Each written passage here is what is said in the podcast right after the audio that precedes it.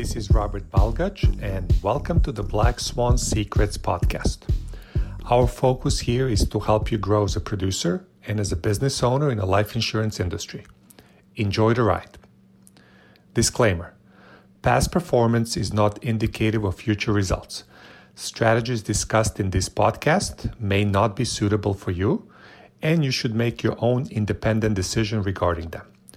This material does not take into account your particular objectives, financial situation, or needs, and is not intended as recommendations appropriate for you.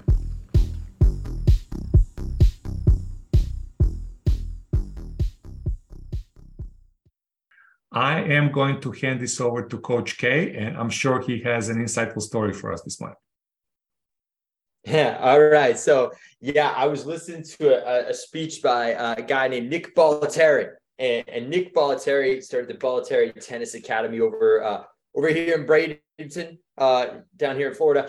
And uh, he's he unfortunately passed away, but the guy was a character. He really was, had a lot of uh, personality and everything like that. And he's talking about how champions always find a way to make it happen. And this guy has coached, you know, the Williams sisters and uh, Andre Agassi was kind of like the first guy that really started putting him on the map with everything. And this is this also just kind of reminds me of the story when Tony Robbins was talking to Michael Jordan. He's like, you know, Michael, how is it that you know you've achieved this level of like you know performance and everything else? And he goes, I have higher standards than everyone. That's the main thing, and that's one of the things that Bollettieri talks about too. Is that champions just have higher standards and they just find a way to uh, make it happen. Now, Bollettieri was huge on the mental game. And he talks about working with guys who actually didn't have a whole lot of talent, but they had a stronger mind. And so they were able to win because of that. Right. And so if you look, you know, we see it all the time, right? You know, Marsha, Robert, Lee, we've seen people come in and they have all the talent in the world. Like, I'm like, this person, I've worked with people, and like, this guy is like 10 times more talented than me, but they couldn't keep their head in the game, right? They get distracted or they stop believing themselves or whatever it may be. And one of the things that you know Nick would do with guys is sometimes you would have guys that were just uh, yellers, right? Uh, so you know the people that would just lose it on the court. And you gave example of two players that are playing right now, and I don't know tennis very well at all. Um, even though right now Miami, this is the Miami Open, it's just about about to happen. It's a pretty big uh, tennis tournament. But he talks about there's two players that are really good right now, but they lose it all the time on the court, right? Just like smashing rackets, start screaming and all that. And he said he he would just sit down and listen to these guys yelling and start to let them vent, and he could start figuring out what was making these guys tick and help them out from there, right? But one of the things that he finds out too is that uh, you know all champions get nerves, right? But they find a way to take action even though they're nervous, right? And that can happen to any of us, right? It always does, but champions will keep going despite it. So one of the things that happens, and you guys have heard me talk about this, and Dr. Peters, uh, who's who's the guy that was working with the or still works with uh, a lot of the, the British Olympic athletes, talks about when people feel nerves, they can just you know really start shutting off and, and start like not performing at the levels they want to, and it's because when they feel those nerves, they listen to that first voice in their head right? And that voice, first voice that you hear in your head most of the time is not correct. It's going to be that, you know, monkey mind or that fight or flight kind of like uh, voice just freaking out about something, right? So you want to avoid listening to that and you want to step back and then you become in control of the story and the dialogue that's going on right? That's really how you get through those nerves. And then you got to take action. You got to take action to make sure that you're in control and to take action despite feeling those nerves. That's how you start becoming strong and become that champion, right? So, uh, Bollettieri was telling the story um, that he had, he was working with Andre Agassi, and Agassi had just signed a massive deal with Nike. Uh, you know, millions and millions of dollars, and you know, he, he had the hair and everything like that. So he shows up to his first tournament after signing that um, that uh, that contract, and he didn't get out of the qualifying round. Right, so he's got all his Nike gear on, his hair is all looking good and all that, and he just get he doesn't qualify. Right, so Bollettieri sees this happen, and he's like, okay, walks down, and he can't find Agassi. Agassi's brother's there, and he's like, listen, where's Andre? He's like, he's across the street, like, just like basically just sitting on his butt crying, right? So he goes over there He's like, um, he's like, uh, he's like, uh, and Andre looks at him and goes, I can't do it. And he goes, listen, he goes, he goes, he goes, do I do I have a watch on? He's like, do I am I telling you you gotta do something by a certain time? He goes, no. And then Bollettieri lays into him. He goes, he goes, you never tell me you can't do it.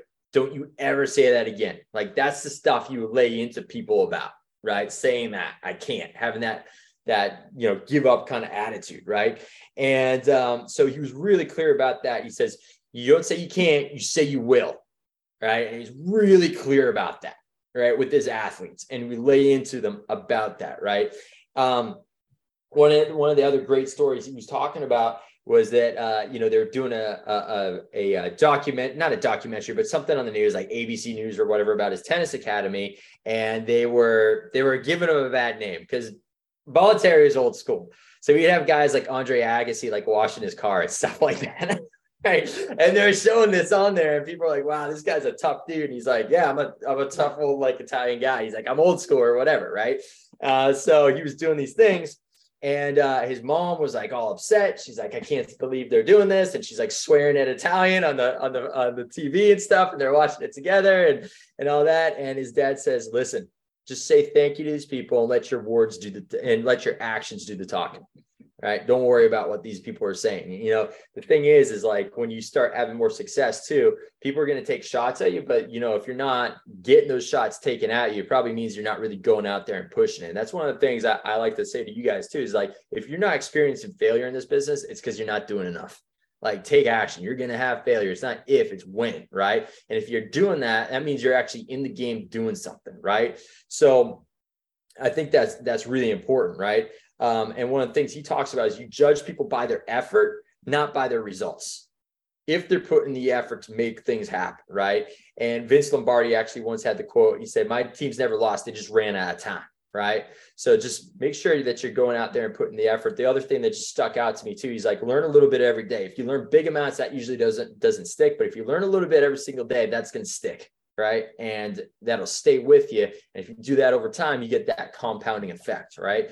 So um, that's uh, those are those are a lot of words of wisdom in there. The guy's a character. Fortunately, he's he's uh, no longer around, but um, that a lot of good things because he's been around champions, right? Over and over again, he's produced a lot of champions, and that's it. So just have high standards, and we're gonna get after it here today. So that is it. Um, anybody got anything else? Okay. There were so many nuggets there, Kerry. I'm, I'm uh, glad we recorded this. there's a bunch of one-liners. I think I picked up one of them there. Um, my kids are very good in saying I can't.